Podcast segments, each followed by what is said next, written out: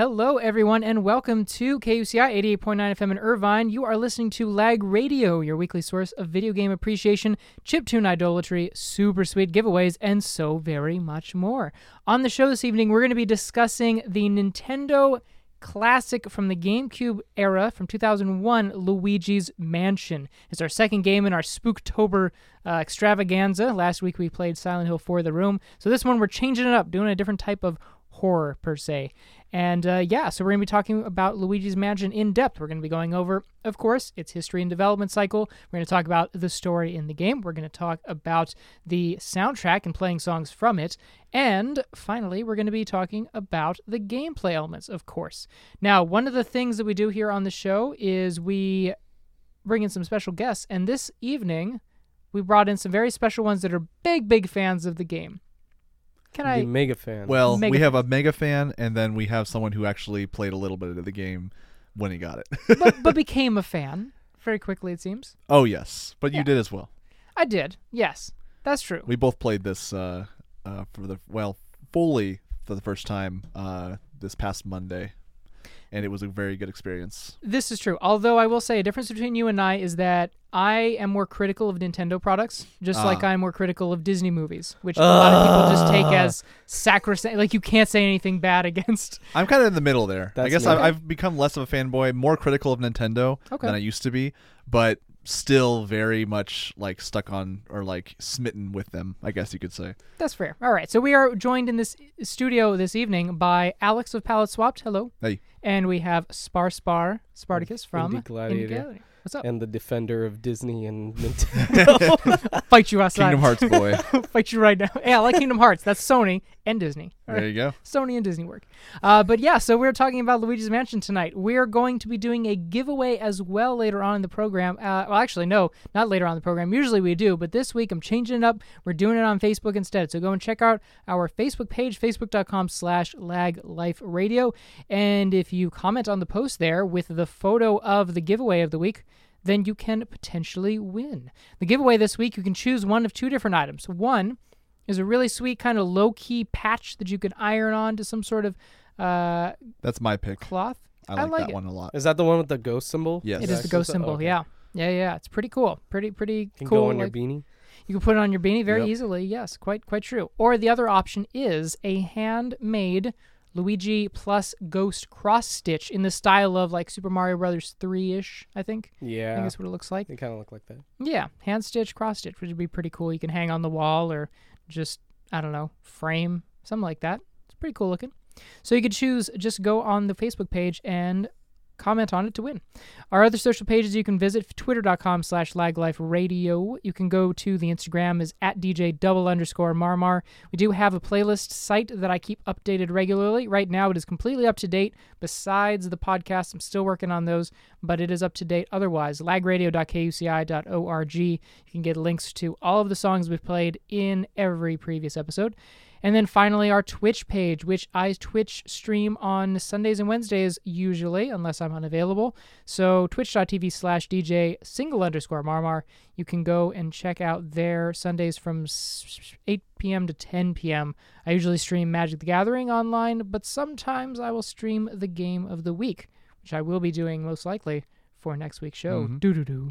Dun, But we'll talk about that later on. Yeah, we'll we'll end the show with that information. For now, Luigi's Mansion. We're not going to talk about it yet. We're going to listen to some songs, set the mood for the evening. We're going to listen to, of course, Nintendo and Title, as recommended by these folks here. Start by off the stands. properly. It's the only way to start off the playlist. Excuse me. I Any other way is just sacrilegious.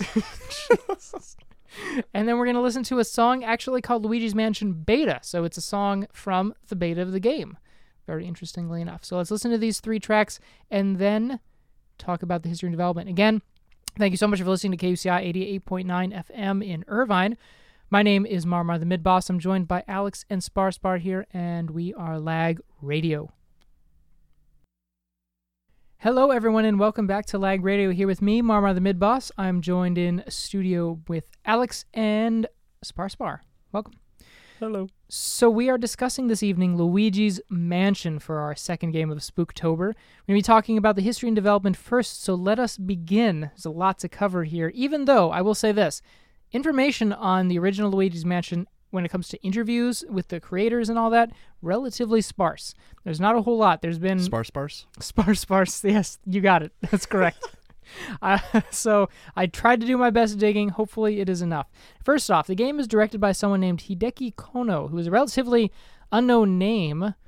I think when we think Nintendo, I don't think, of course, Hideki Konno, of course. Yeah. But in reality, this person has actually been a producer of Nintendo games since Super Mario Bros. 2 and Doki Doki Panic, which is both very, very old games. Super Mario Bros. 2 in America, meaning Super Mario Bros. USA in Japan. That Oh, Super yeah. Mario's. Yeah. Okay, yes. Mm. True. They've primarily worked on a lot of Mario Kart games, including the original Super Mario Kart, and also as recently as Mario Kart 8 Deluxe. So still in the biz, still going strong, Hideki Konno. Now it was produced by the legend himself, Shigeru Miyamoto, as well as an individual named Takashi Tezuka, which is another name that I think probably lesser known, but has been involved in a directorial producer role for basically every single Mario game since Super Mario Brothers. Pretty cool. hmm Now, fun fact about this person, though, who we've never heard of probably, Takashi Tezuka, the inspiration for the Boo character in the Mario series comes from Tezuka's wife, who was described as shy most of the time, but would become very angry with him when he would spend too much at work. Yeah, Boo's first appearance, as far as I remember, is Super Mario Brothers 3, which I was just playing on my Switch and I just encountered, and I'm like, oh yeah, I forgot about Boo's. And their first like kind of character trait is if you face them, they don't do anything. But if you like turn around and you don't face them, then they'll follow you. Right. And so Exactly, yes. So the shy looking at first, they even got the hands in front of them and they're like, "Ooh." yeah, And then, yeah, you turn around and they're like evil looking. So, yeah, interesting, right? The beginning of the Boo character. Now, the ideas with Luigi's Mansion first began as a project on the N64, actually. Mm. And it began with the team toying lot of with the sense. idea of setting a game in a ninja house. That was that was just like the first thing that we're gonna put this in a ninja house, see what happens. And as they kind of started to develop more of their ideas, they said, let's try and do a dollhouse because logically, you look at like a like a kid's dollhouse, the, it's cut away, right? Like you can look inside of it because portion of the dollhouse is yeah, cut the away. fourth wall is gone. Exactly. So that's the Mm. logic behind why they tried to do a dollhouse as another version. And that also game. explains a lot about Dark Moon and how it's more looks more like a dollhouse. They're Yeah. looking into Hmm. the 3DS like in a diorama setting. And Dark Moon, you're referring to the sequel of Luigi's Mansion, yes, correct, which came out in 3DS. 3DS somewhere 20, 2013, 2013. I believe. Yes. But eventually they settled on a Victorian era mansion, so closer to the dollhouse than the ninja house. Definitely. as far as I know about Victorian era mansions. But uh, yeah, so it was actually not intended to be a Mario title to begin with. It was just going to be Just what I was saying. Yeah. On the way home, I was when I was driving. Uh, when I was driving him back home. I was talking about how it felt like a game that they had come up with concept before and then decided later to attach an IP to it. Sounds familiar. Yeah. Super Smash Brothers. was that true? Yeah, I think the Really? Fighting Polygon team was like the original characters. Yeah. right? Oh, so that's something I never knew. Thank you for, for and that then they makes just sense. skinned the original characters with the Nintendo Some of characters. Nintendo's most successful IPs are that, or they well, like WarioWare was another one. I explained to you about that on Yeah, uh, yeah. on the way home too. It's like- Brilliant. yeah, Jeez. And now it's so like, yeah, I mean, Super Smash is one of their, if not their biggest franchise at the moment, basically. Like, yep. Sells buckets. But anyway, so we're talking about Ouija. So we will say that Luigi's Mansion was originally not intended to be a Mario title. It was something that they just wanted like a more cowardly sort of hero in this haunted house, which eventually became Luigi. And they've chose Luigi because a lot of the team felt that Mario was more of like this brave sort of dude. He seemed more like dependable. He well, just he's the yeah. hero. He is. He's the He's hero. the Mickey Mouse of Nintendo. he is. That's true. That is definitely the case. And so this side character, Luigi, who had never gotten a starring role in any game prior Well. to this, right? Mario's missing. He was starting role for Super Nintendo. Mario's missing. Yeah, I forgot what it was. I think it's just called Mario's Missing, where you kind of go around and learn about different parts of history to try to find Mario in history, kind of like Carmen Sandiego, but Mario style. That's and pretty you're obscure. Luigi trying to find Mario, but not as much of character development as this game for sure. Like this definitely set set the stage for uh, Luigi as his personality. as his own character. Definitely. So they they definitely wanted to retain that kind of feel of this is a game that's focused on the gameplay elements. This is less of like a typical Mario sort of uh, title, and that's why they use the Mario series characters very sparingly. So we do see a host of them. We'll talk about that in the story a little bit, but they're definitely not like all of your standards. You don't see Yoshi, you don't see Goombas, that sort of thing. I think there's like four. you could also consider the Shy Guy ghosts. Yes, that's true. That is true. yeah, true. they're definitely. Forgot about the Shy Guy Ghosts. Boo, Shy Guy Ghost, Bowser, Mario. Luigi, Mario. That's it. Everything else is new to the uh, yeah, series. I think so. Oh, Toad. I forgot about Toad. Oh, yeah, is- Toad. so it's like six. Duh. He's, she's whatever. But yeah, so it was originally a tech demo actually, because once they were developing for the N64, time kind of went by. They wanted to do some, they had some more demands for what they were looking to do. And so it decided to become a tech demo for the GameCube and their new particle and lighting effects. But once there was some hype generated around this because it looked pretty good, then they decided to make it into a full game. Now, related to the tech demo aspect, talking about like the new GameCube particle and lighting effects and stuff, and I think this shows in the final product. Reportedly, one of the programmers on the team actually worked on just the dust effects for six months. Those dust effects, though. For real. For real. Yeah. And I was There to say, uh, disappointingly, they are not in the 3DS version that just released today. You're kidding. Those dust particles, yeah. I mean, they're like pretty like dulled down. It's not as like crazy as it is. The in the mansion Aw, in man. the in the 3DS remake remake is uh is a lot cleaner. Uh, still cobwebs. They and stuff, vacuumed but- before they Yeah. released it this time. Well, there you go. Yeah, they re-released the mansion, and it's not as dusty because Luigi's already been through it. This is actually a time shift. Uh, Egad went in there and he was like, "Ugh, I'm gonna clean it up this time Wow. myself." okay, so we will definitely be talking about Yeah, the yeah. remake that actually is releasing today. just wanted to stress my disappointment on the the lack of dust particles. So the premiere of the FMV, the full motion video of what would become Luigi's Mansion, actually debuted at Nintendo's Space World in the year 2000, and uh, very little in the FMV actually stuck around with the actual game release, which I will later get onto in some of the fun facts. The team had some discussion on how difficult they wanted the game to be because they wanted it to have I think some people were finding it a little too difficult to begin with, and so Miyamoto was like, "We need to make some of this a little more easy." And so, for example, one of the things is throughout the game, you get keys every time that you take uh, one of the ghost bosses, the special, super cool ghost bosses that you suck up and uh, and conquer that particular room. You're given a key, and in the original version, the keys don't, aren't shown on the map like what door they unlock. And so you would have to just go around and Oh. figure out like yeah, exactly. That that little cutscene of Luigi like shaky handedly opening this doorknob, hopefully, uh, yeah, over and over again. So no, so Miyamoto uh, was one of the one of the proponents of saying let's make it a little bit easier in some way, a little more logical. I'm it wasn't Iwata. He's always the one that just makes things shine. Sure, that's true. Yeah, I didn't see any- anything about Iwata with regards to this game at all. Aw. Interestingly enough, maybe he was. I mean, he's working on five million other Yeah, things for sure. no, yeah. He's a busy man. But yeah, they were very cognizant of the uh, desire to make the game short enough to beat in a few hours, akin to I believe it was Yoshi's Island Mhm. that they were that they were referencing. They wanted it to be short like Yoshi's Island, but also made in such a way that it's got this replayability. And I'm guessing that a particular person in the room would agree on replayability right now. Yes, How many times would you estimate on you've played this game? over like easily like fifty, going on Ooh. hundred now. Holy crap, that's a lot of playthroughs. Yeah, Jeez, and you've been playing for how long? Like since it came out, yeah. basically. Like I did not know a world where. Well, I mean, I can't say that, but like I can't think of a world without this game. Dang. Like I've been playing it that long. That's wild.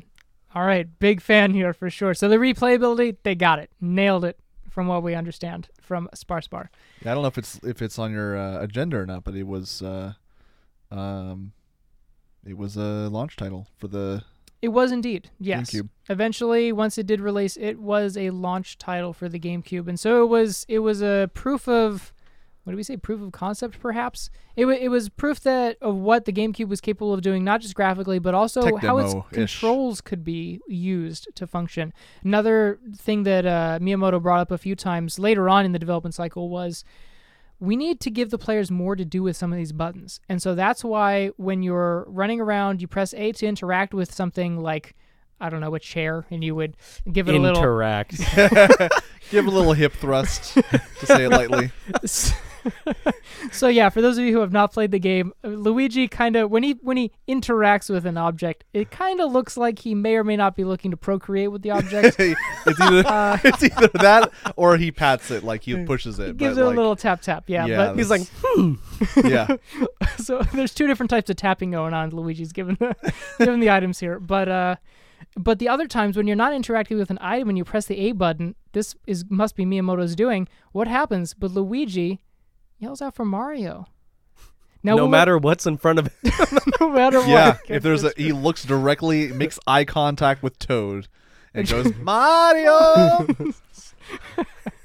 Uh, we'll it, talk it- it creates the, some yeah some some pretty humorous uh you know some Oh, scenarios. Yes. definitely. I we chuckled uh, at least myself. I did chuckle a number of times throughout when it would be an accidental Mario instead of like interacting with something. But yeah, so it's um a focus. One of the focuses of the team was not was actually to not focus particularly on other games that were out at the time around 2000 2001 era. They wanted to create what they wanted embrace the different embrace the uniqueness and make this not a, a mario title right? They did not want it to just fall susceptible to that. Now talking about some of the fun facts that i discovered actually do you guys have anything to add you want to talk about with real the development. yeah anything that you Hmm. Not that I research? not that I really knew of. You you I mean, there's beta stuff, but I don't Yeah. know if we want to get into that hit me now. hit me with Because some of the beta well, a lot of the beta stuff comes from like having to know like how the game the game's structured and stuff. So okay so we'll might save be it. better after the gameplay maybe section. yeah, maybe like while we're going through. Because I was gonna mention when you asked me like playthroughs and like you mentioned like like kind of giving it that incentive to go back and play it a Yeah, lot. I think about that same thing with like Shadow of the Colossus, the last episode I I was on. Very short game Sure. in general, and encourages a lot of playthrough over and over and over and over again. Uh, and I think that kind of like goes with Luigi's Mansion that it kind of has that new game plus kind of thing. Uh, and there's some interesting things going on with uh, one of the new selections that you get in like a new game plus.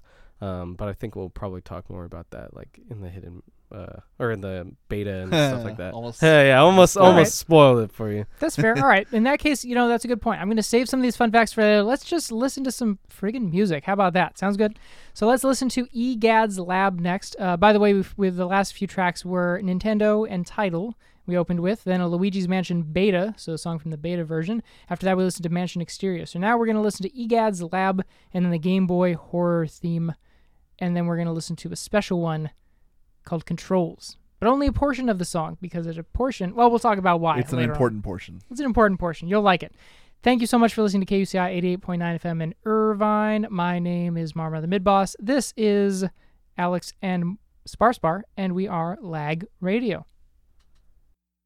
Hello, everyone, and welcome back to Lag Radio here with me, Marmar the Midboss, and we're joined by Alex and Sparspar here. We're talking about Luigi's Mansion for the GameCube from 2001. We just finished up the history and development, but right after we talked about the history and development, we listened to a bunch of songs. So, real quickly, we listened to EGAD's Lab. After that one was Game Boy Horror Theme, clearly very chip tune, of course. After that one was Controls, but we only listened to the last minute of the four minute long track. And the reason why is because it's actually the song that you hear just when you're looking at the control screen, and it's like an Easter egg, right? Yep. Yes. So yeah, the three minute mark, it switches over into this really funky, cool beat that you just would have never heard if you didn't just sit at the control scheme for three minutes. After that one, we listened to Talking with Ghosts, and then it was Mini Game. All right, so we are done talking about history and development for now. We're going to get to some of the fun facts later on that I discovered in my research, but for now, let's discuss the story or what there is. We're not. We're just gonna play the song and not talk about the Easter egg.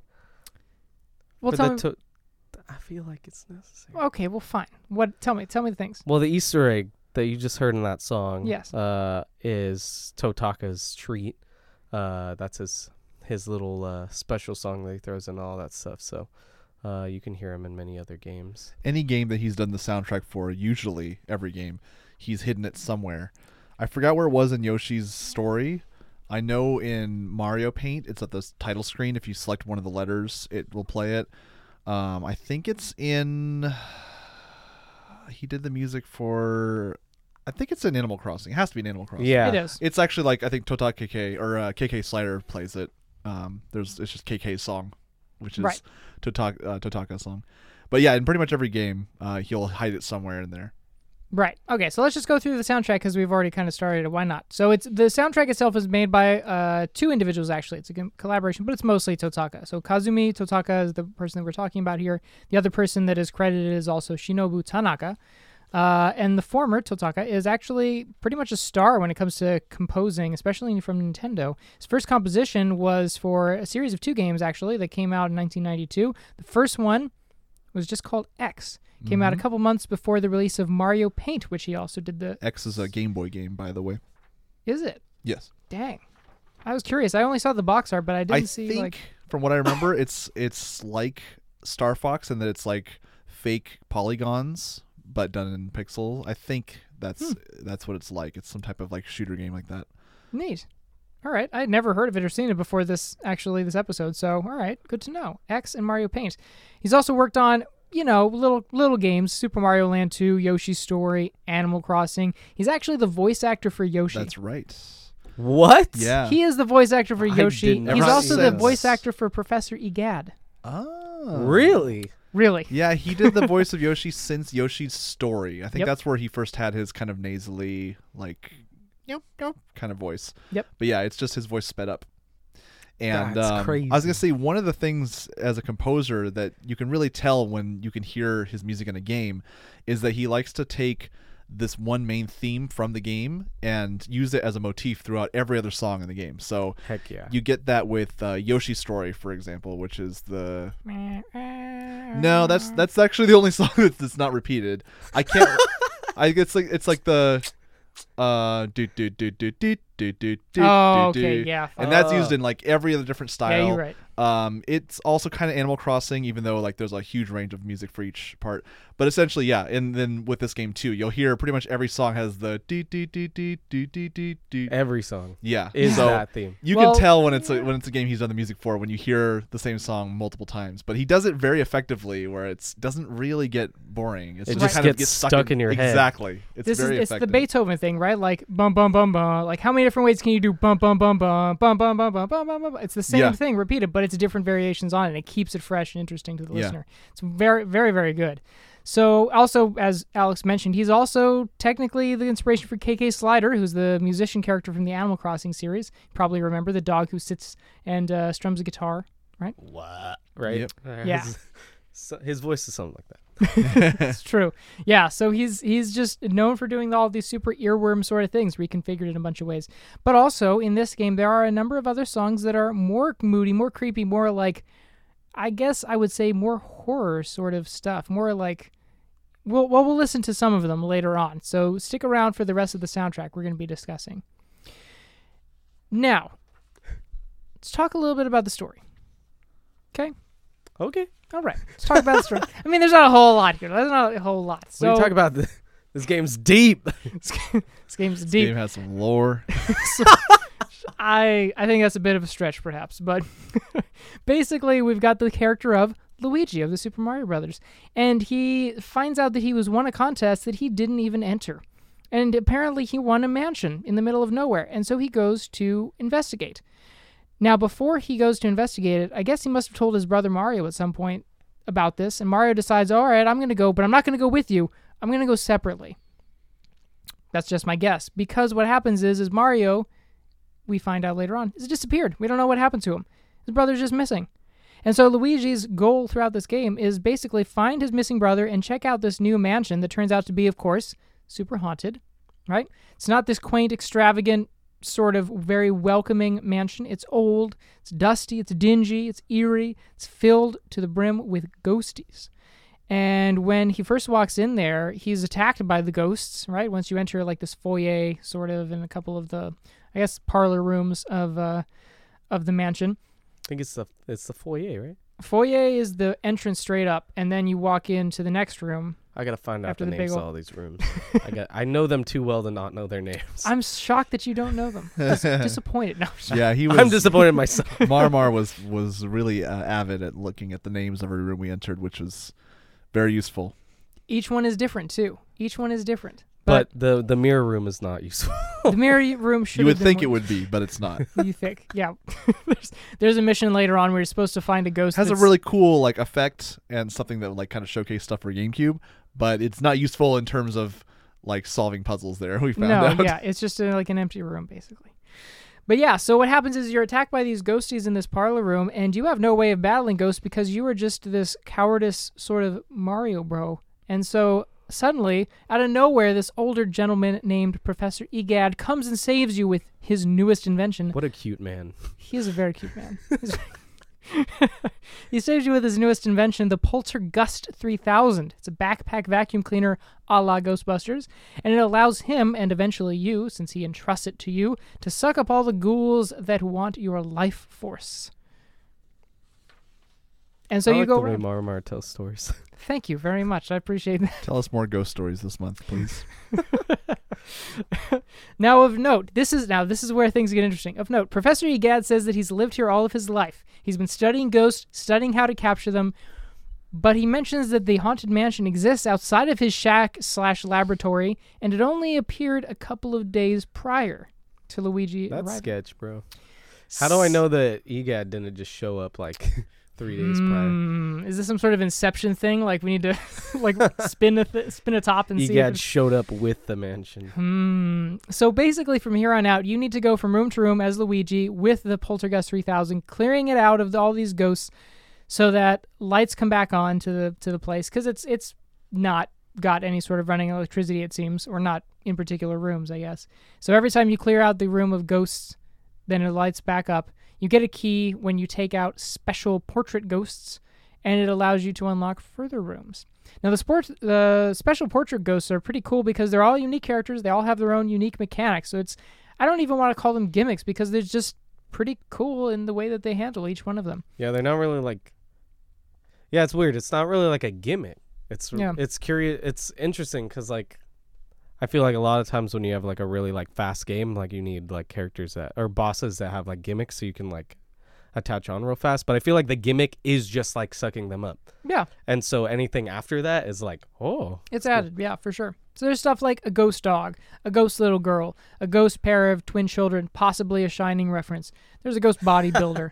I didn't even Uh, think about that. Right, exactly. Now, basically, you're going to be meeting this whole family of spooks that happen to haunt the mansion. Now, think of it this way, though. They're all ghosts, right? Now, the mansion is fake. It's make believe. It's a make believe mansion. It just appeared. But the ghosts are real. So that means that all of these characters were dead. We have a dead dog ghost. We have a dead baby ghost. We have a dead little girl ghost. Dead little children twin ghosts. They're all real ghosts. It's kind of dark. Yeah, I don't know. Actually, like I've never thought about that before.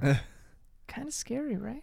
you just kind of like take it but yeah i like i like how you mentioned that like family ghosts because that's actually like a lot of like the story building too like on the inside uh of like i feel like a lot of gamecube games do this but Hmm. they force you to like like they don't force you to read they like give you a tool and like to read if you want more story Sure. so like you could go through this entire game and not scan anything or do any like of like that like gameplay element stuff Yeah. and just go for it and like figure it out.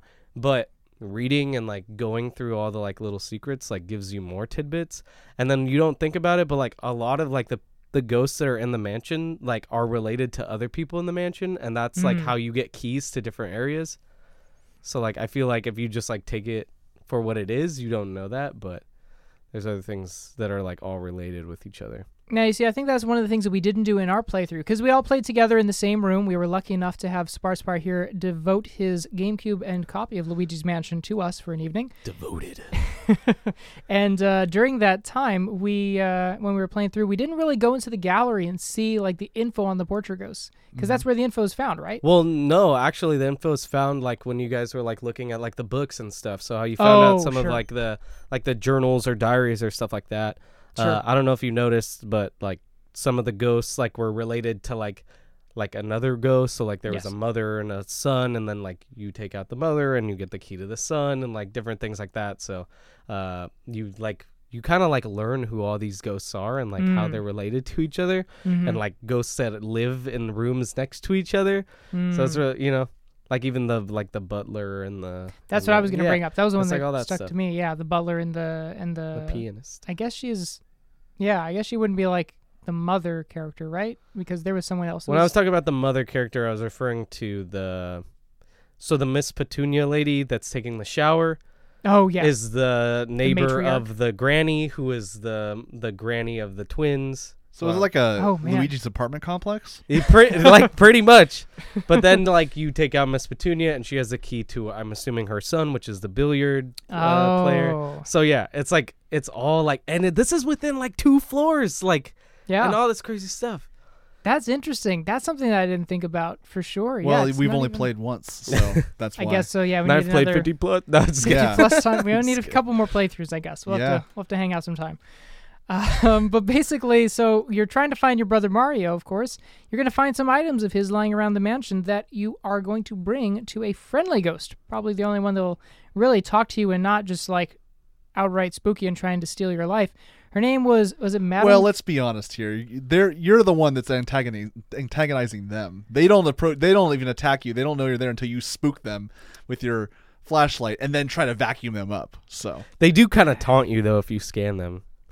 Oh, Some of them are like, "You'll never get me," and you scan them, and they're like, "I'll find out your weakness." so that was easy.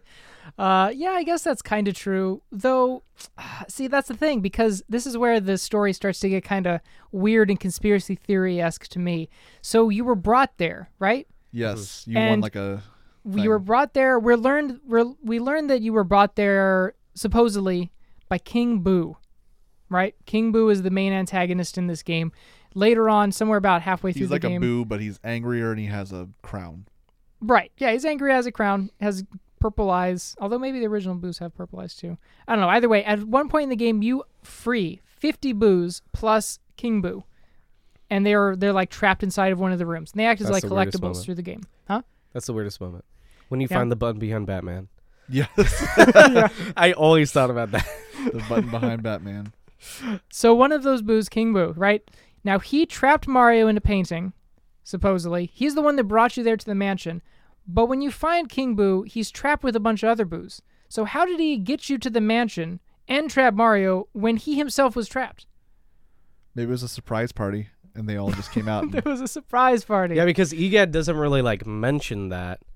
Uh, he just says that's where they were hiding. I think they were just hiding. yeah, they were. It's like a surprise party. They're all congregated and then we're just waiting for the moment. And then it's like, haha, good luck finding us. You think that's what it was? Yeah, See, because I- there wouldn't really be anything else unless like other theories that I don't know about. But I'm thinking like Mario's already trapped. Egad's there, but Egad never says he like locked them up. And then he just says, "Oh, like that's where they were hiding." Because when we meet Egad, he's trying to do the same thing that Luigi's doing, and then realizes that he's old and lazy, and he wants Luigi to go and do it. Now, is he doing what Luigi's doing, or is he giving you the impression that he's doing what Luigi is doing? Well, yeah, he's a villain. We all know he's a villain because of Super Mario Sunshine. I'm not kidding. But uh, think about it though. He's the one that has this portraitification machine that turns special ghosts into portraits, right? yeah. That means that he could have also put Mario in a portrait. This is like way like Just saying. the listeners aren't ready for this. You man. know what? I think what happened is that he is the one who sent Luigi to go to help exterminate all of these ghosts. And so he used Mario to lure him mm. in without him, you know, without him realizing, you know, hey, I'm going to have to save Mario. But he turned him into mm. a photo or a, a you know, Portrait. A, a portrait and then I guess I don't know. Because I- how did King Boo turn Mario into a portrait? That's what I'm saying. know. It must have been Egad, right? It must have been. He must. They're be, in I like. I Because- like your. your and you brought up Madame Clairvoyant, and she knows she's from a portrait. She Right. mentions that she's ready to return to her portrait. right. So there's some sketchy stuff yeah, going on. There's some Professor stuff. Egad has some like he's in cahoots with these uh, ghosts. I think so. I like the idea of him being like this kind of gray area sort of character where he used Mario to draw Luigi there to, but then couldn't he have just used Mario to? I wonder if he had like alternate intentions because like he is kind of like the eccentric character like in the GameCube era that Yeah. like just kind of like goes along with everything cuz he's in like the Mario Party games, he's in Sunshine, like Mhm. only mentioned and stuff like that. Uh but like as far as like his intentions, I don't know if like he had those portraits beforehand. If Boo, if King Boo had gone and like stole all the portraits and like made the mansion, and he's going like, what the heck's going on? If he called Mario to like investigate, you know, those things that they never really explained. They just had to like Yeah. throw it in, like come up with some kind of story. But there's some sketchy, weird, like conspiracy stuff for sure. Exactly, right? Exactly. All right, so let's go back to the boos. Basically, when it comes down to it, the boos are irrelevant to the story. They have like no impact. They're collectible items. They're You- they're they're in a mansion. That's how it's always been. Yeah, I and guess. and Yeah. and Super always in a Mario, haunted, yeah, haunted world. mansion. That's where they first. Uh, well, yeah. You know the theme song and the boos and stuff. yeah, They're in the mansion. Mansion. Mm. yeah, Get the drive-by boos. Drive by boos. I love you and I miss you. oh no.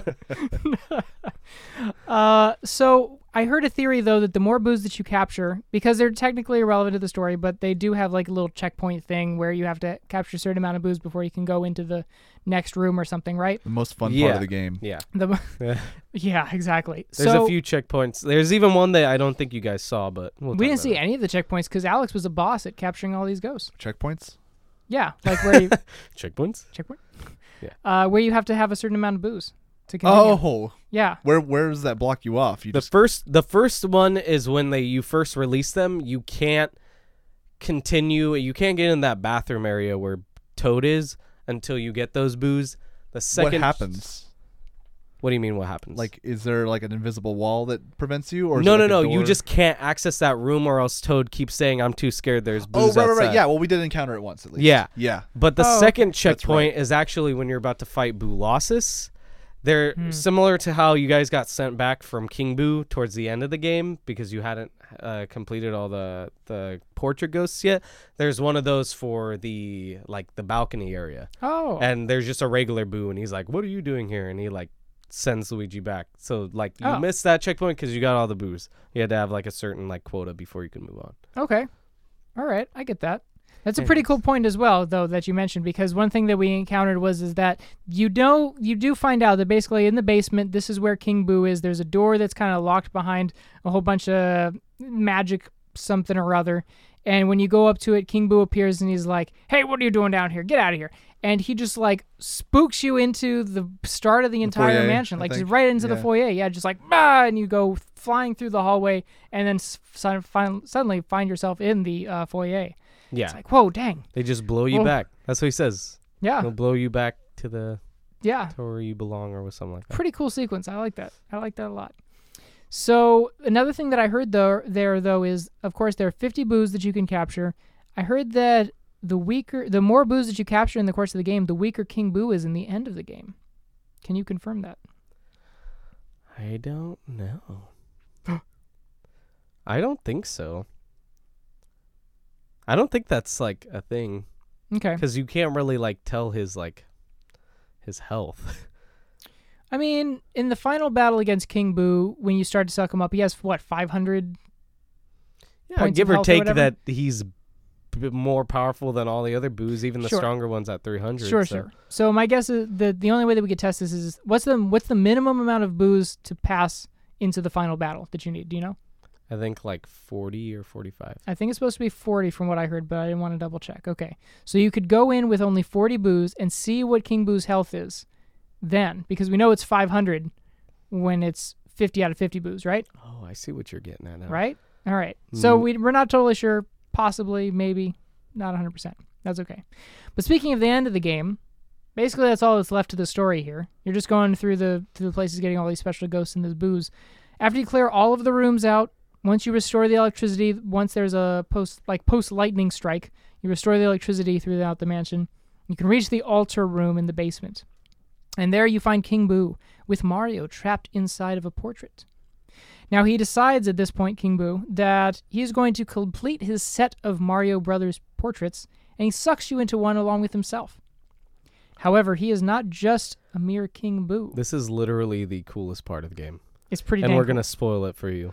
Yeah, I wasn't spoiled the, this uh, at Like all. I like personally, as like the biggest Luigi's Mansion fan, like I feel bad for spoiling this. yeah, just don't just tune out right now until like the top of the Like hour. if you want to get the organic experience, like this this moment, like you should have played it changes the- last week, but also like just Yeah. tune out until the top of the, the hour. way the way this moment makes you feel about this final boss Yeah. like ch- like blows your mind Yep. like every person i've seen play this ga- like you're not allowed to be my friend unless you play this game and Yeah. every time i watch somebody play it they're like they Yeah. just like lose their minds yeah, this is something you do not expect to happen in a Mario game.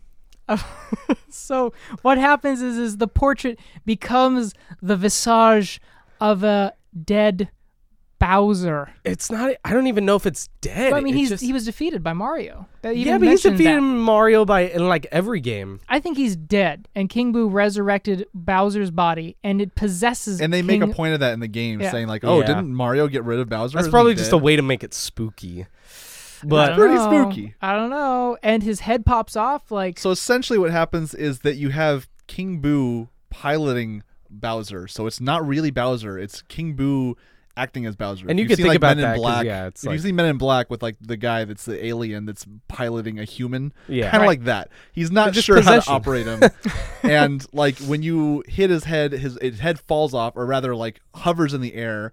And King Boo comes out, and then he has to screw his head back on. It is, it is just one- some of the craziest stuff. it's pretty sweet. But It's that sweet. entrance though.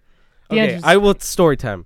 Every every time we used to play this game, uh, and I, I I should say the first time that I played this game, I was too little. My dad was the one playing it, so we're in the living room, like all getting into this, right? And that whole twist of like, and we'll probably listen to the music when it gets to that point, but the whole setup of that game, from the moment you unlock that final room and you walk into the layer, you're like, oh crap, we're we're here, Yeah. and you can loot that room too. I don't know if you knew that, but you can Mm. loot that room, and there's more money in that room. Anyways, walking into that room, listening to what he has to say, and that whole transition of the entire screen rotating, turning upside down, and the transition into Bowser is the like. I remember that being like nightmare fuel for me, but I was into it. I was like, "This is the sexiest game I've ever seen in my life. Like, this is the greatest thing ever." Oh, Ouija. Uh, King Boo. Uh, Oh, King Boo. Oh. So in the end, I love that. Thank you for sharing that. In the end, you do suck up King Boo, and with Egad's help, you are able to restore Mario to his original body. And Luigi, this is one of my favorite character development moments.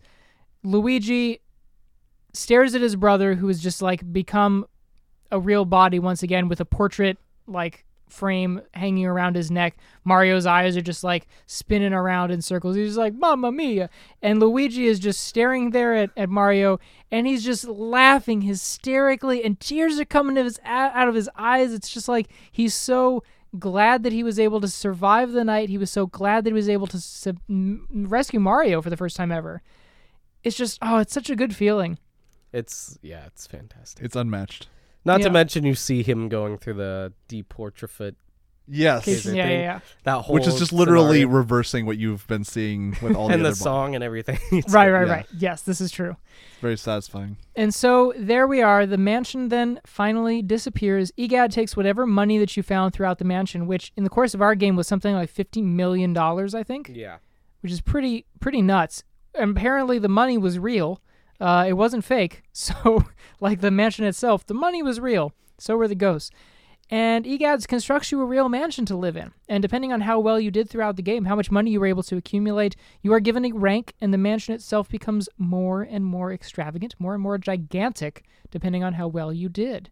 Now, our rank was D, which is pretty dang low. That's what the D stands for. D for dang low. I think the lowest grade was like H. Yeah. Oh, okay. And it's For I'm pretty hell. sure it's just a It's a shack. it's just a shack, yeah. That's For great. hell no. you know, and that's something I know it's another game, but Wario World has a similar mechanic. Hmm. Wario World is very much on that like Mario something about Wario World kind of mirrors Luigi's Mansion but in its own unique way, but it's Okay. similar in that way. well, Wario Wario games have always been about collecting money because Wario is money hungry. So Yeah. True. Yeah. He's the treasurer in the Mario games. The treasurer. I guess you could say that, yes. and so there is the end of the story. Do we have anything else we want to add into it? Because I think oh that's about it. goodness. Any yeah, our our our playthrough was kind of skewed because the very last boo I got, the uh, gem, um, it uh, despawned, or rather, it spawned outside of the boundary, Right. Yeah. and I lost on the first time that w- I was going against Bowser, and uh, Yeah. and so I ended up not getting that gem, which is you know the one you get for getting all fifty boos. That's probably my like one would've- letter grade. Yeah. Probably. Oh, really? Yeah, I did get hit a lot. When you get hit, you can hardly get your coins gotta- back. yeah. They despawn in like five seconds, I think. Yeah. That's true. I don't know. I just like how this game even today like still spooks me out. Uh it just For being, carries- yeah, especially being a Mario game too. Yeah, and it just carries I think that's what's so weird about GameCube games is they have like this weird element that's like enough to be like kind of spooky and like Mm. weird. Uh and I love how this game carries it out all the way to the end and then just like slam dunks with the Yeah. final Sure, boss. yeah. yeah, I agree. Like this like th- that ending is short like of like so just cinematic killing Luigi and turning him into well, that which they did in the Smash Brothers trailer, but That's Yeah. true. Yeah, they did kill Luigi. just yeah, It was huge. Like phenomenal ending. yeah, They're, like yeah. bigger than life endings uh, for most like of the Nintendo GameCube like era games have like bigger than life endings where you're just like what the heck is going on Yeah. this is crazy For sure. so I like they were willing to experiment with the GameCube era. I think thinking about some of the games, Majora's wait, wait, no, Majora's Mask was N64, but yeah. um, yeah, there were some pretty experimental ones, and I, w- I was happy for that. Yeah and it kind of makes me sad and it's kind of unfortunate because I feel like a lot of the games that Nintendo does now feel kind of cookie, Cookie cutter, cutter, exactly. Oof. and that's not to say that they're not good games they just don't They're very feel unique Expected. They're- yeah yeah. they're just like fan service Predictable. kind of yeah Okay, like with like super like it kind of like makes me not interested like i loved the super mario galaxy games both of them and i felt like when they went to super mario 3d world yeah. i just wasn't like entertained anymore i felt like they became like kind of like There's nothing to really make you go like, oh, that's an interesting concept. There's Yeah. no innovation in the Mario games anymore. It seems. let's talk about that because I'm not totally sold on that. I ha- I might have some differing points. So let's let's go back to some music. Let's support some of the wonderful story that we just discussed. Wonderful and short, but wonderful story. Let's listen to some music uh, again from Totaka and Shinobu Tanaka. So we're going to listen to Floating Whirlindas next. Again, you're listening to KUCI 88.9 FM in Irvine. My name is Marmar, the mid boss. You're joined by Alex and Sparspar as well. We're discussing Luigi's Mansion here on Lag Radio. Thank you so much for listening. Catch you in a bit. Hello, everyone, and welcome back to KUCI 88.9 FM in Irvine. This is Marmar the Midboss here with Alex and Sparspar. We are Lag Radio, and we are talking Luigi's Mansion. Now, we have discussed the history and development of the game. We've discussed the story. We've discussed the soundtrack. Been playing a bunch of tracks off of the soundtrack as well. Some really great ones from Kazumi Totaka and Shinobu Tanaka. Most recently, we listened to Caught Portrait Ghosts Overview. Before that one was the Chauncey battle. Chauncey being the first special ghost you fight against, kind of well, the boss one. they're like area ghosts like yeah, they're like area ghosts. That's true. it's pretty much the area ghosts because you take care of them and you're done with the area. So Chauncey was a uh, baby ghost. Before that one, we listened to Catching Ghosts. Before that one was Portrificationizing the Portrait Ghosts. Actually, there's even a typo in there. It might be it might be from the original soundtrack's typo. It might be my own. I don't know, but it says Portrait Ghosts, not Huh. Portrait. nah it's probably portrait uh, and then uh, we listened to Mansion, but we listened to the Luigi humming medium health version. So interestingly, this is something we did not talk about: is that the theme changes sometimes depending on the state of Luigi and his health. So you heard there a version of the Mansion theme with Luigi humming in the background, and it was kind of wavering in some bits, like. Hmm, hmm, That's how he's like, hmm, yeah. hmm."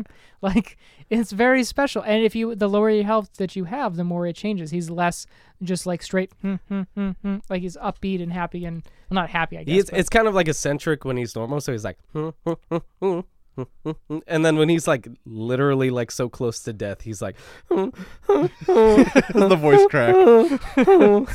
it's so good he's pretty spooked. He's been in a bad place. Yeah, he's seen some things at that point. So, yes, we uh, we listened to the mansion, but the medium health version, and uh, all the way at the top of the set was floating Whirlindas. Floating Whirlindas. That's a pretty Okay, song. so we have one last section, but I don't quite want to get to it yet. I want to have a little more of a discussion with these guys about one of the claims that was made, which was cookie cutter. We're talking about Nintendo. Now, this is interesting to me because of one reason Oh, being that I am not a big Nintendo proponent. I've not traditionally been a big Nintendo fan. I've been more of a Sony for a long time. I've had uh, all of the systems for a number of my years, but when it comes to the games, Nintendo does tend to feel very cookie cutter to me. However, current Nintendo, thinking about some of their AAA titles, I wanted to touch on. First off, Breath of the Wild. Is that a cookie cutter Zelda game? No. No. Super Mario Odyssey. Is that a cookie cutter, cookie cutter, like cookie cutter Mario game? It's not a cookie No. cookie cookie cutter, but it's I mean it's a typical it's like a throwback to Mario 64. It is. Mario. It is a throwback to Super Mario 64, but the whole. I think it's a whole lot more fun than New Super Mario Brothers. New Super Mario Brothers cookie cutter. I shouldn't say like heck. all of Nintendo is cookie cutter, but I should say like half of their games started to feel like cookie cutter, especially through the Wii U portion of their like. I would say know. more recently. I agree with Sparty that like more recently, Nintendo has felt more like. I feel like I could get the game and it'll be like, oh, that that's a fun game, but there's nothing that really, like, is innovative. Nothing that's innovating and and become eh, like really interesting about it or unique about like that installment. One of my biggest things going for that is the new Luigi's Mansion 3 trailer. Looks exactly like it's being ported from Dark Moon. Uh, Hmm. And, this is all just like just the very first footage we've seen, so we can't yeah. really We give an opinion. absolutely, but, but- from the outlook, it like yeah, they have the the same like Polter. What was this? The dog Pol- name? Poltergeist. Yeah, the, same pup- dog. They have yeah. the same. They have like one of the same models in the game. Like I was looking, I was like, A lot of the That was in ghosts Dark Moon. look like yeah, Dark Moon ghosts and yeah. So which is weird that they're like going with this aesthetic, but they introduce such a heavy. Like you play this game and it has a mood to it. Yeah. Like you walk away going like, man, that was a moody game. Like Sure. it doesn't. It, it hits you like no game that you've played. well before. because you're and because you know what you're getting with Mario, and then when you play that game, it's like oh, this isn't what I was expecting. this expecting. isn't a Mario game. Yeah, so- this is a lot scarier than a Mario game has been. Like you go to haunted mansions and like I guess Boo's Mansion and Mario 64 was pretty spooky, Yeah. but still that's like it's the tonal shift of just how different like the cheery like happy music of Mario, and then you play Luigi's Mansion. It's like this is a lot darker than than like a typical Mario game. feels like your late night And they kind of- network special. yeah, it's like they kind of shied away from that again, and now they're kind of going back to like Mario as Mickey Mouse games. Yeah, I feel like it's way more kitted up. Like it feels more like uh like not that it's never been because I feel like a lot of the like Nintendo franchise focuses in on teens and like you know young adults and then those like parents that choose to like bring that upon their children. Uh, hence it's like like a disease yeah, or something. Yeah. like hence how I came into it. So it's like I feel like usually those games are like that, and I feel like recently, like with like the the the Captain Toad's Treasure Tracker and like the Super Mario 3D World games and like the new Super Mario games, it's just like it starts to feel kind of like that with the like. I know Fire Emblem is kind of like going on. I think they just feel the rhythm because it's the same like developers. They just kind of go for it, but there's no like. I think it's just being safe. Honestly. yeah, there's no It's meat like to it. They don't. They, maybe they're too scared because of how bad the Wii U did. That they're like, we don't want to take any more chances anymore. We're just gonna do what we know sells. But then that's also gonna make people not really That's what makes the N64 and the GameCube Yeah, so like because they were more like, experimental. cult, with like lot yeah, like such a cult following. Like people love those games because they were weird. Sure. Like everybody I talked to about the GameCube goes like those games were weird, but they were good.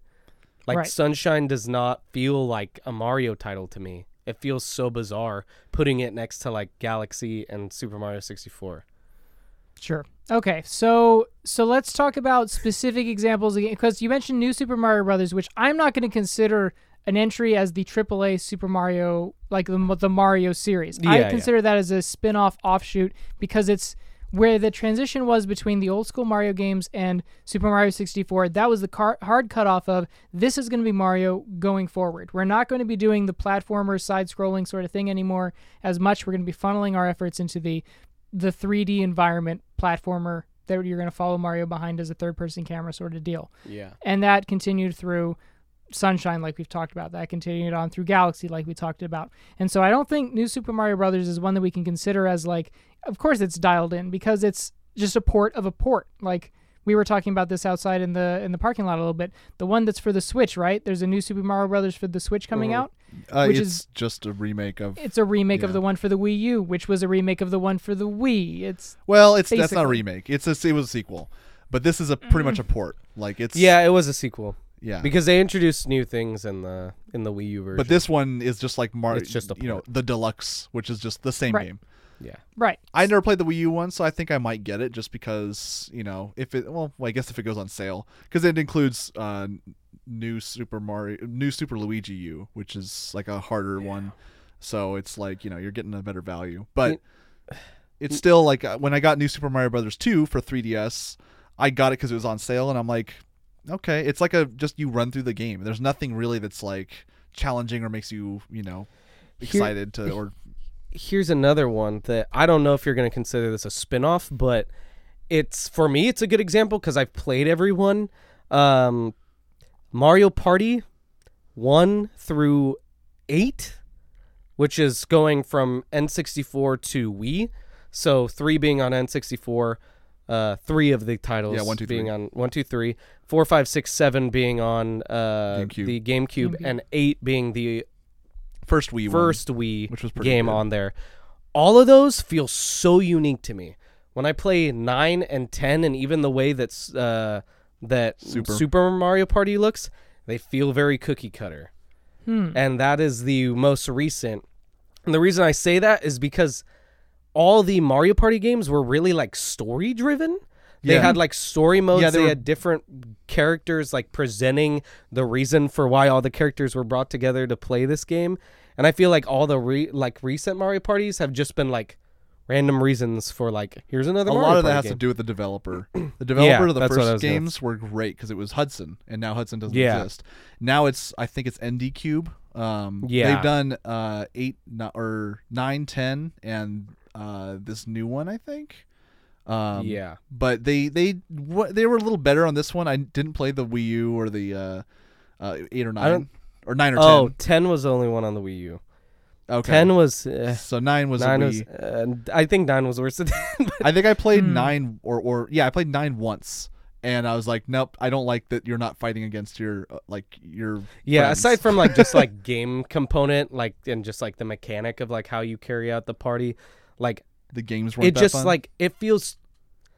And I hate saying this, and I don't like mean it as harshly as it sounds, but it feels cheap. Like I feel like a like they use a lot of the same sounds and the same menus, and it just Yeah. feels really like sleek when you beat the game and stuff. And I'm like, where's the like epic music? it feels that like they're was- trying to just get your money and with the name Mario Party. Yeah, it's weird. Yeah, and I've been feeling that way with the Nintendo stuff a lot, but. uh, Not, you know, there's still some good stuff they innovate with. Like, It I, I is- was yeah. hoping for a new like paradigm shift once uh, Breath of the Wild came out, and it was like, okay, now they're going to be experimenting more. Like with Zelda, they went right back to the original, like just do whatever you want and find your own way. We're not going to tell you what to do. And I'm like, okay, maybe they'll do that with the other with the other games as well. Um, but you know, Seeing what I've played from Odyssey, I don't have a Switch, but what I've have played from Odyssey, it does really feel like that, and it feels like organic and like. and they introduce really- a new mechanic, which is Yeah. that you can like be other characters. So kind of Yeah. Kirby the Pretty game, major. which is pretty cool. Yeah, Um, and that's what makes me hopeful for like, of course, the Metroid Prime trilogy is like. Yeah. I feel like for their big titles, they know they can't be cookie cutter. They know they have to do something big, or people are going to be bored. Yeah, And I- that's true. And I feel like, but for those titles that are those spin-offs, like the like the new Super Mario Bros. or like the you know the little ones, Mario like Kart. Dark Moon, Luigi's Mansion, all that stuff, they can be cookie cutter and just tell the developer keep making games because people play them. See, that's interesting because it seems so so counter to what we were just talking about because we were saying about how Super Mario Galaxy 1 and 2 are more cookie cutter than Odyssey. Would you agree? Yes.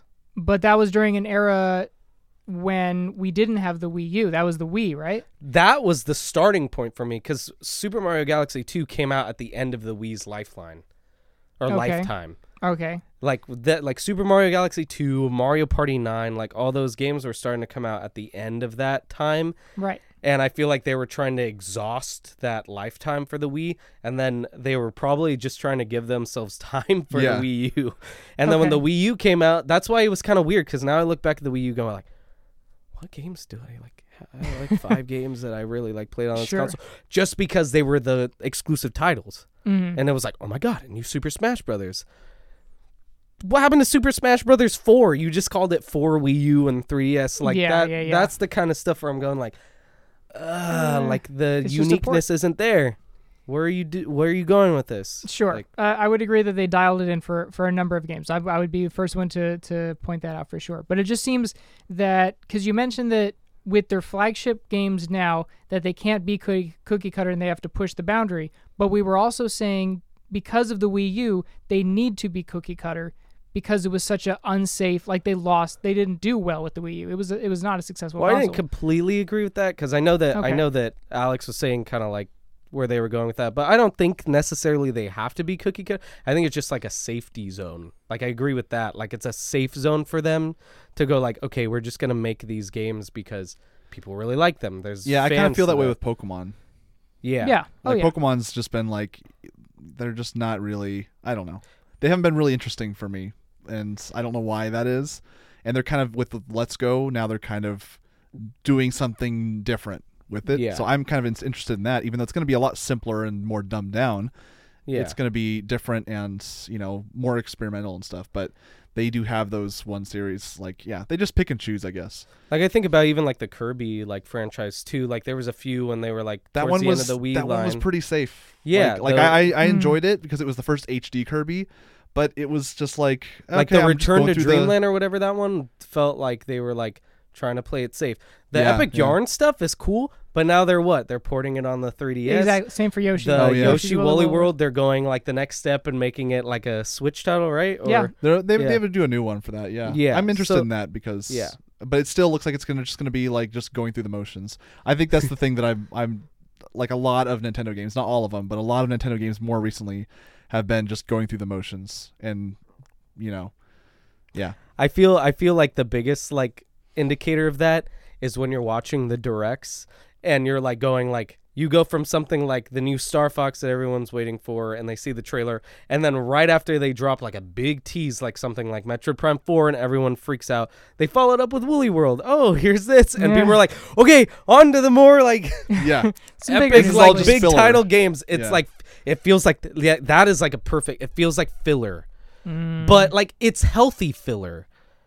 And but that's why I said like when I say cheap, like I don't mean that it's like bad, and I don't want it to mean like that. Even though cheap sounds like bad, they're just safe. Yeah. They're not like special games that progress like or like push the boundaries. They're just safe, fun titles. And I think that a lot of the time when I think about Nintendo and like what people talk about it, like a lot of the time they're just like they're just fun titles. There's nothing like exemplary about them, or I don't Yeah. even know if that's like a word or whatever, but Sure. like there's nothing like spectacular about them, but they're just safe, fun games. okay. And whether you enjoy that or not, like it's just like I won't go out of my way to get those kinds of titles, but I know a lot of people are dedicated to them. People liked Luigi's Mansions or Luigi Mansion Dark Moon, and people are going to go for Luigi's Mansion 3 because they like that. Sure. And sure. I'm like all for it. But I'm just kind of like, oh, like there's so Yeah, much what- what- potential. but there's still like it seems like that's the common thing with all the people who yeah. see Luigi's Mansion 3 that were fans of the first one is that it just it completely loses a lot of its like creepiness, its darkness, its kind of dustiness. It just looks too clean and the lighting just is off. It's not dark and and gloomy.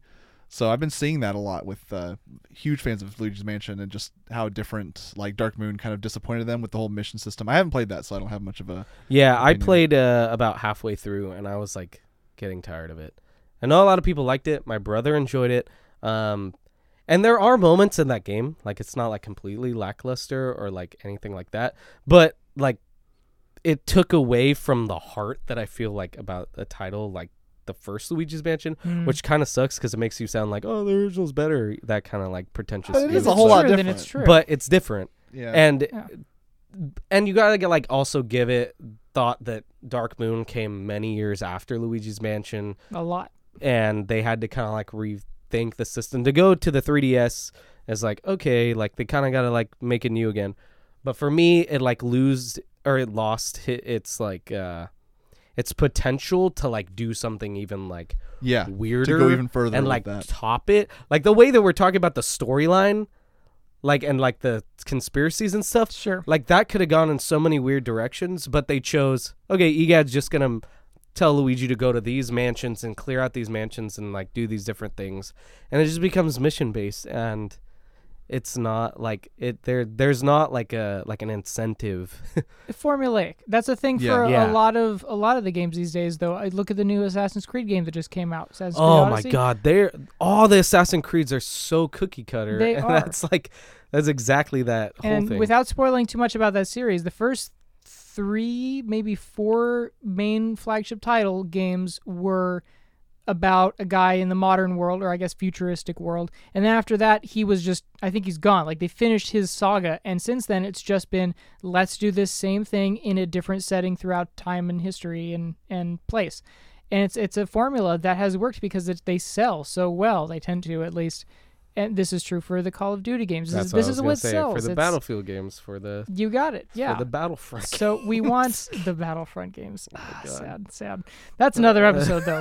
so yeah, it's it's a it's an ongoing issue with gaming porting and doing stuff that's safe, stuff that sells, and also being able to fund innovation and being able to fund these new mechanics and new ideas that really make you think more about gaming not just as a different a different way to consume media, but like as an art form. We talked about Shadow of the Colossus, where where Sparspar was on earlier, uh, a number of years or years, number of weeks back.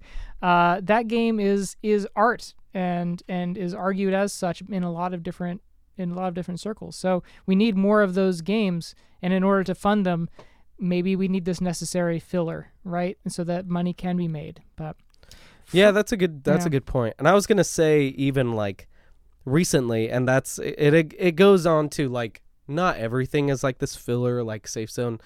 I like when Nintendo takes risks, and I feel like whether you hate them or you love them, the Raving Rabbids collab with Hmm. uh, with oh Mario, my goodness, with Ubisoft and Yeah, Nintendo yeah. coming together, that's weird that was weird. and it's cool. That was a really Like they took a risk, and people like love this new title sure, even though it's like not the same aesthetics, yeah, but they managed to pull it off. And I'm like, this feels right. good for them doing that. It feels interesting. And I'm like all for it. That's why I'm like, Sure. I think that's why I still back up Nintendo, even though I'm like, mm, like I wish there was a little bit more to these games. I still love it. Sure. And I and I'll still, I'll still pull out my wallet and do all that lovely stuff. So. Now you know what I love? I love this soundtrack. So let's listen to some more of the soundtrack. We have discussed Nintendo aplenty this evening. We will continue to discuss them, I'm sure, in future episodes. For now, though, let's listen to Right Clockwork. We're going to jump into the King Boo battle and then go into the credit song before listening to some really sweet brand new chiptune music. Thank you so much for listening to KUCI 88.9 FM in Irvine. My name is Marmar the Midboss. I'm joined by Alex and Sparspar. We are Lag Radio. Hello, everyone, and welcome back to Lag Radio here with me, Marmar the Mid Boss, joined by Alex and Sparspar. We just got done listening to one very interesting version of the Luigi's Mansion theme, most certainly not found in the original soundtrack. I will tell you that. what? Yeah, for real. This was Pegboard Nerds with their version of Luigi's Mansion came out. Dubstep didn't even exist when Luigi's Mansion came out. in far from it. What was 2001? It was just like like Crystal Method. techno and trance, right? 2001. Yeah. era? Uh, I don't know what was popular at the time. I wasn't really. Everyone was calling like trance and house and everything techno at that time anyway. So That's true. Yeah. I mean, was that was like of mess. Daft Punk and like early Daft Punk discovery stuff. yeah, yeah. Probably, yeah, it's probably around that era. Before that one, we listened to some actual songs off of the soundtrack. We listened to the staff credits that came after King Boo Battle. Of course, after you beat King Boo in the final fight, you get the credits. So we listened to that. And uh, before that one was Right Clockwork. So we've discussed quite a few things this evening. We've talked about the history and development. We've talked about the soundtrack. We've talked about the story, crazy conspiracy theories around Professor Egads. We've also discussed Nintendo as a whole and some of their business practices currently, how they're developing games. So let's talk about the gameplay of Luigi's Mansion. Let's go back to the original intention. So we talk about from room to room, you use your flashlight, you surprise a ghost into being frozen with fear by spooking it with your own flashlight. So you're spooking the spooks. Basically, that's how you're taking care of them, right? And then you're sucking them up with the Poltergust 3000, right? There are baby ghosts that are sometimes like punchy dudes. There's sometimes the grabby dudes. But those are just like the, your whatever ghosts. They have. I think they have names too. Yeah, I'm sure they would. Like I I, like the one that I know for sure is uh is the purple puncher, which Okay. is the pink looking one.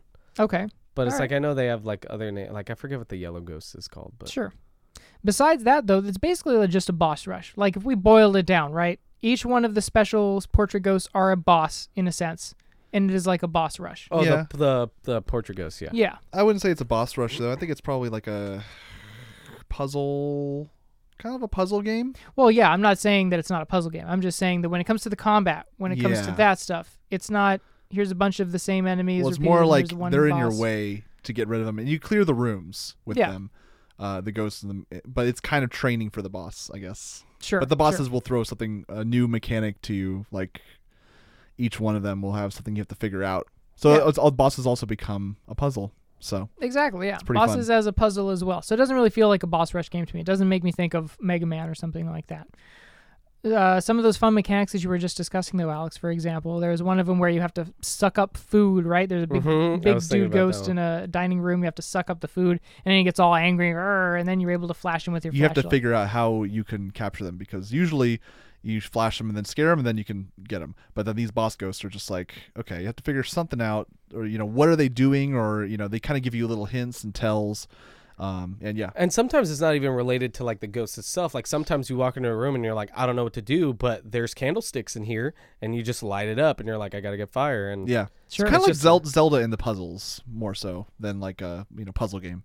Right, for sure. Now, the main mechanic of this game is using the Poltergust 3000, though. So let's talk a little bit about that. This is something that could be very repetitive because you're doing it to every single ghost. You've got the same sort of combat. There's no like special moves really or anything. You're just sucking up the ghost, holding the R button, I believe it was, Yeah. Mhm. right? And uh, then you're pulling on the joystick and the C stick on the GameCube controller in the original version of the game. But it doesn't feel repetitive. It feels fun. It's got this, and combined with the rumble, it's, which I it's think basically something like mentioned. extreme fishing. I like that example. Sure. So sure, you, sure. you you gotta you gotta bait them by using the flashlight. It scares them. Then you hold R to like start the vacuum, and then it locks onto them like as if you were to catch a fish. And then you have to pull the opposite direction on the C stick and the um the vacuum or the analog stick as You gotta well. hold them. And Yeah. and it makes the uh, meter go down, and then you eventually get them in. Right. That's a great so it's point. very fun and Stream satisfying. fishing. It is very satisfying. I would agree. Now we talked about before how this was kind of like a uh, a tech demo of sorts about lighting and particle effects. I really the thing that pointed that stuck out to me though was the lighting effects when you're capturing a ghost. And there's this capturing ghost sequence. The lights are like flashing reds and blues and purples in the room, and it's this really dark room, so it all kind of just like highlights it more. I feel like it's it's gorgeous. I think it was a really special Yeah. something that you don't really notice because you're so intensely locked on to I got to get this ghost, but it actually looks really good when you do that and has a sense of style that I appreciate. The boos, though. the boos. They're like the I best like them. part, man. The collectible boos. We talked about how there's 50 collectible boos throughout the game. You have to get each one. The problem is, though, But they all have their own personality. They all have their own names that are puns. I love them. I love the pun ghost names. Yes, I will say that. Um, but beyond that, though, it's really annoying. And the reason why is because when you try and get one of these boos, first off, you don't see them when you go into a room. The Game Boy Horror in the bottom right of your screen it flashes a color. If it's yellow, it's flashing yellow. That means there's a boo in the room. You have to find it. Once and the closer, it's lit. once it is lit, yes. That is the crazy thing about it. Is it's more of like a post room thing. Hmm. Like you Yeah, beat the you ghost, the room- and then you're like, oh yeah, there's a boo in here. Right. Yeah. Right, right, right. That's true. but once you do spook the boo and you try and grab it, if you don't get it in the one go, because it's going to try and escape you from that room, it goes through the room's wall and goes into the next room. And sometimes that room is not very easily accessible, if at all. And also, they don't lock on to the to the boos, so you, you have Sure. to kind of follow it around as opposed Sure, to sure. it like being tethered by you. But I thought they were fun. They were they were they were more challenging than the normal ghost, which you know you can pretty much you know just grind out. But I liked uh you know trying to find them and then seeing that number go up uh, It's, incrementally. such a s- it's such a good feeling Yeah. when you're like looking for Very those last satisfying. boos, and then you walk into the room. It's like, on your thing, and you're like, "There's one in here," and you're like, "I'm Sure. gonna get him now." I mean, I like those last few boos besides the final boo because that that was a murderous. Yeah, the 300 screw HP that boo. boost. Yeah, when they get up Kill to the balcony area and the basement area, No, it's terrible. That's bollocks. That's you're nonsense. just going between multiple rooms. But like Yeah. boos, for me watching as an audience member, boos like 35 through 42 ish felt very just like okay, we need to get more boos. Like this is all right, another boo. All right, another boo. It just seemed very. I don't know. It wasn't. It's not enough to make the game bad by any means, but I will say that I'm very glad that it was optional. Did it- technically, Did it make you go boo? it made me go boohoo. I was Okay. a boohoo for sure. now there are some specialty ghosts though. Firewater and ice ghosts. They do impla- impact the gameplay as well. So there are ghosts that just kind of repeat. They kind of keep coming up from the same like water device, some sort of like spout perhaps, or like a I don't know, like a candle or something was lit, and that's where the fire ghost comes from. You're talking Yeah. about like the elements. The Yeah. elements, Yeah, yes. Yeah, So you use these in gameplay because there's certain ghosts that are shielded by an element, and you have to use the opposite sort of thing to uh, unshield them, right? So if there's one that has like an ice shield on, right, you have to f- use fire on it. Is that right? hmm Yeah. It's like fire beats ice, water Right. beats fire, Fire, ice beats, beats water because it freezes the water. Yeah, yeah, yeah. So it's basically a puzzle in of itself, and I thought that was a pretty neat touch to make it just a little bit more depth to it too, a little bit more. The problem though is I think was that when you would encounter some of these ghosts in certain rooms, and you don't have that element, and then you have to try and remember, oh crap, where did I see this faucet? Where did I see this candle? Now I got to get that element. Ah, and you have to just kind of wander around. That was a little bit, a little bit annoying to what to me at least. What do you guys think? I don't think there was any real certain spot that that uh, was too out of the way. They kind of put them in the rooms that you would need them. Um, later on, of course, though they they were a little bit more spread out, but um, I don't know. Usually, uh, yeah, for the most part, like maybe like 75, 80% of the time, they provided the element in the room or like the room next to you. For the most part, which is good. Yes, Yeah. that's true. There was only a couple times when it was like the weird ghosts, like when you walk into a room, like the safari room. Sure. You walk Yeah. into that room and Yeah. you're like, oh, I needed ice. But all you had to do was go downstairs, go to the dining room, and then come back up. I guess so. But I, I see your point, Okay. and I accept it, and I agree. Final thing control scheme sidestep versus standard. I like sidestep. I, we did stand standard for the first like couple hours, and then I switched to sidestep, and I enjoyed it a whole bunch more. Okay. I feel like I just am naturally standard. Okay. But- All right. Now, interestingly, I found out that sidestep was actually An offspring of dubstep. c- true, but also sidestep was the original control scheme, and this was where Miyamoto stepped in during the later Sidestepped on. in? Sidestepped in late into the development process and said we needed to make it a little bit easier, and so that's why they developed the standard, the standard Hmm. control scheme instead. Little known fact. All that does is it just combines the direction, like if the analog stick where you're pointing your um, your flashlight uh, just in the analog stick. The sidestep allows you to use the C stick and do it independently from your walking. Sure. Yeah. Right. Um, but before we end this discussion, I wanted to save some time for the remake that just came out today. Yes. Um, I guess more of a port, kind of, in, in normal Nintendo fashion. Um, so there are some differences with this one that came out. Um, I haven't played it yet, obviously, but uh, I, I'm kind of interested in seeing it just because I just played the other one on Monday, uh, the original GameCube one. Um, but like th- this one's in stereoscopic 3D, which is really cool. So it's actually using the 3D and the 3DS. Oh yes. Um, there's no analog shoulder buttons, so you don't have that kind of neat like aspect of using the vacuum lightly or using your elements lightly.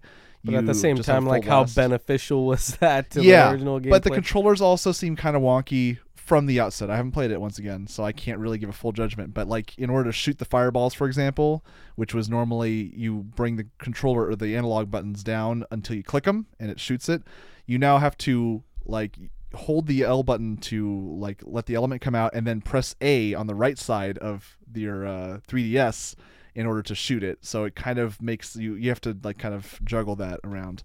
Um, on the Hmm. new 3DS, you can use this the uh, I don't know what Circle it's called. Pad Pro? Circle Pad like extension part, whatever. I don't know what it's called on the new 3DS, but you can use that part to allow you to uh, use the flashlight and and uh, you know basically emulate the C stick. But of course, it's a little nub, so it seems like it wouldn't be that accurate. Otherwise, on the old 3DS, you can use CirclePad Pro. Probably have a lot more articulation that way. Um, but again, it's not. I don't think that button's analog, so it's just a full speed on either direction. Um, they updated Luigi's model, made him look a lot more modern. Um, He looks a little little dollish, I'd say, on the GameCube one. But again, that was that was 2001, so it was a while ago. It is. Um, and uh, even has Totaka's song I just discovered. Mhm. So Yep. you can still find that, even though the pause menu is a little different. Um, I hope that the soundtrack's pretty much identical. Uh, they updated Boo's. Just I, I, I they don't think they did much to it other than the controls. Now that it has two screens, the bottom screen is used for the map all time, so you don't have to pull up the map. Um, and It's not as like early computer looking either. Yeah, yeah. it it's not like, like- old polygon. It's it's like they Oh. use a little sprite of uh, of Luigi on there. Um, you can also use amiibo in it because they got to tie me amiibo in somehow. I can use my Um, Samus amiibo. No. so like one of them is it's kind of cool, I guess, if you really want it. I like the challenge, but you can use your Boo amiibo to uh, like have it mark where a Boo is on your map, which is kind of cool. Okay. But again, takes away a lot of the challenge. But it's an option that's there, I guess, if you purchase another product from it. But it seems like it's pretty interesting. Um, but it's, I guess, a good way for people to get into the game uh, that didn't get to play it back 17 years ago. Um, but yeah, it's just it's timely that it came out the day that this episode also airs. So It is, yes. I didn't plan for that at all when I was making this this list. I didn't even realize it until just a couple weeks ago when I was looking at, all right, how am I going to play this game? Oh wait, it's coming out for the 3DS. Oh wait, it's releasing on the day of the show. Hmm, well, and that was not planned. So yeah, that was not planned. It's not a promotion. Well, any final closing thoughts beside this being basically the best game ever for the GameCube? Yeah, this is my favorite title. Okay, Better than Melee. it's like it it goes Metroid Prime, Luigi's Mansion, Melee. oh, Oof. so we have some foreshadowing for a future episode, I Bum, guess. we bum. do. Luigi's Mansion is a great game. It will always be a childhood favorite. Um, but it's always one of those ones that I think is like so good that I have to like show any of my friends that are into gaming And watch them like play it. early kind of stuff. And it's just so fun because the reaction's so it's it's such an interesting title that it evokes something out of everyone I watch. Yeah. And I like I just love everyone's reaction to it. It's one of those games, so All right. will always be in my heart. Oh. Made Luigi my favorite. and I very much enjoyed it. Uh, like I said, I played it um, when it came out, but I didn't beat it. I think I was in one of those camps where I was expecting like a Mario game, and then it was just like, oh, okay, and then just kind of faded away. I think I got smashed pretty soon after that. But um, but now playing it fully uh, this past Monday, I really enjoy it, and I'm also enjoying finding out all these small little details that are added to the game that makes Oh, me want to play it again. And again, I might get the 3DS one just because you know now that I know I'm familiar with the game, I'd like to see the differences in that. And yeah, it, there's no other real game like it. It's pretty unique and innovative. Thank you very much for allowing us to play through it and, and enjoy the experience. I had a great time. I really liked the game. Uh, besides a couple of the shortcomings that I talked about earlier, I, I think that the game was, was a splendid example of what Nintendo is capable of doing, which is doing something different. They could really do something different. Uh, but I guess they just have to try and balance it out with stuff that's that's dialed in and a little bit easier and safer. So I hope we see more of these in the future. I hope Metroid Prime 4, for your sake and for ours, I gotta For hope this- everyone's sake. Yeah, Yeah. and we gotta hope that Luigi's Mansion Three is gonna be good, or at least better Yeah. than Dark Moon. That so. as well. That as well. so with that, we're going to close it out the evening. We still have, of course, plenty more shows for the quarter. This is only the second episode of the quarter and the second episode of Spooktober. So next week we're going to be covering a totally different type of horror once again. We're going to be covering Castlevania 3, Dracula's Curse for the NES system. Or What- the in uh, preparation for Smash. I think it was the Famicom Disk System in Japan. Famicom Disk So- System. I'm wondering if you're going to be playing some music from each version because I believe that they sound completely different. I may. I may play from each different version. I think it'd be worth it just to explain the differences in like the sound chip, what we what we got w- compared to what Japan got. We will also be playing very special cover versions of the songs in the soundtrack, though. And the reason why is because I was very, I've been working hard for the past few weeks on this, and I was luckily able to sit down with a couple of really bang up, wonderful gentlemen from a certain game band. And their band name is called Super Mad NES, Super Madness. They are known for being purveyors of heavy metal, and they have done covers of a whole lot of different, or not even just covers, but really homages to uh, a lot of wonderful old school retro video games, including Castlevania 3 Dracula's Curse, which they just released a full album of. Basically, every single song off the Castlevania 3 soundtrack is going to be on there in their heavy metal version, along with a bunch of tracks, again, almost the entire soundtrack of Batman for the NES. The Ooh. album is called Gothic Warriors, and you can find it on Bandcamp, supermadnes.bandcamp.com. We're going to be playing the full interview that I had with Nico, the drummer, and one of the guitarists, Ryan Bradley. So tune in next week for that. Also, don't forget about the giveaway tonight too. Thank you very much for that. I was just about to segue into that as well. The giveaway for this evening, we're not doing it by call as we usually do. Instead, go to the Facebook page, facebook.com slash lagliferadio. Look for the post that I made this previous week with pictures of the items. One of them is a Luigi's Mansion ghost patch. Very cool. And the other one is the Luigi and Ghost cross stitch. You can pick whichever one you want. All you got to do is just comment on the post. Don't even have to like the page if you don't want to. Comment on it, and we will enter you into the drawing. So there's two winners. There is one winner, but they get to choose which one they want. Oh, Yes. okay. So there's not two winners. Only one may stand. Yes. One shall stand, one shall fall. And with that, we're going to close it up this evening. Don't forget our other socials, though. Twitter.com slash lagliferadio. Instagram is at DJ double underscore Marmar. You can find us on the web at lagradio.kuci.org for all of our playlists and previous podcastable versions of our discussion. And finally, the Twitch is twitch.tv slash DJ single underscore Marmar. I will be streaming typically Sundays and Wednesdays, but this week only Wednesday because I am out of town. So without further ado, thank you very much, gentlemen, for joining me this evening. It's been a pleasure. It was great. Oh, yeah? And we will see you hopefully next time, Castlevania 3 with Super Madness. Thank you for listening to KUCI 88.9 FM in Irvine. My name is Marmar the Mid Boss. I've been joined by Alex Sparspar, and we have been Lag Radio.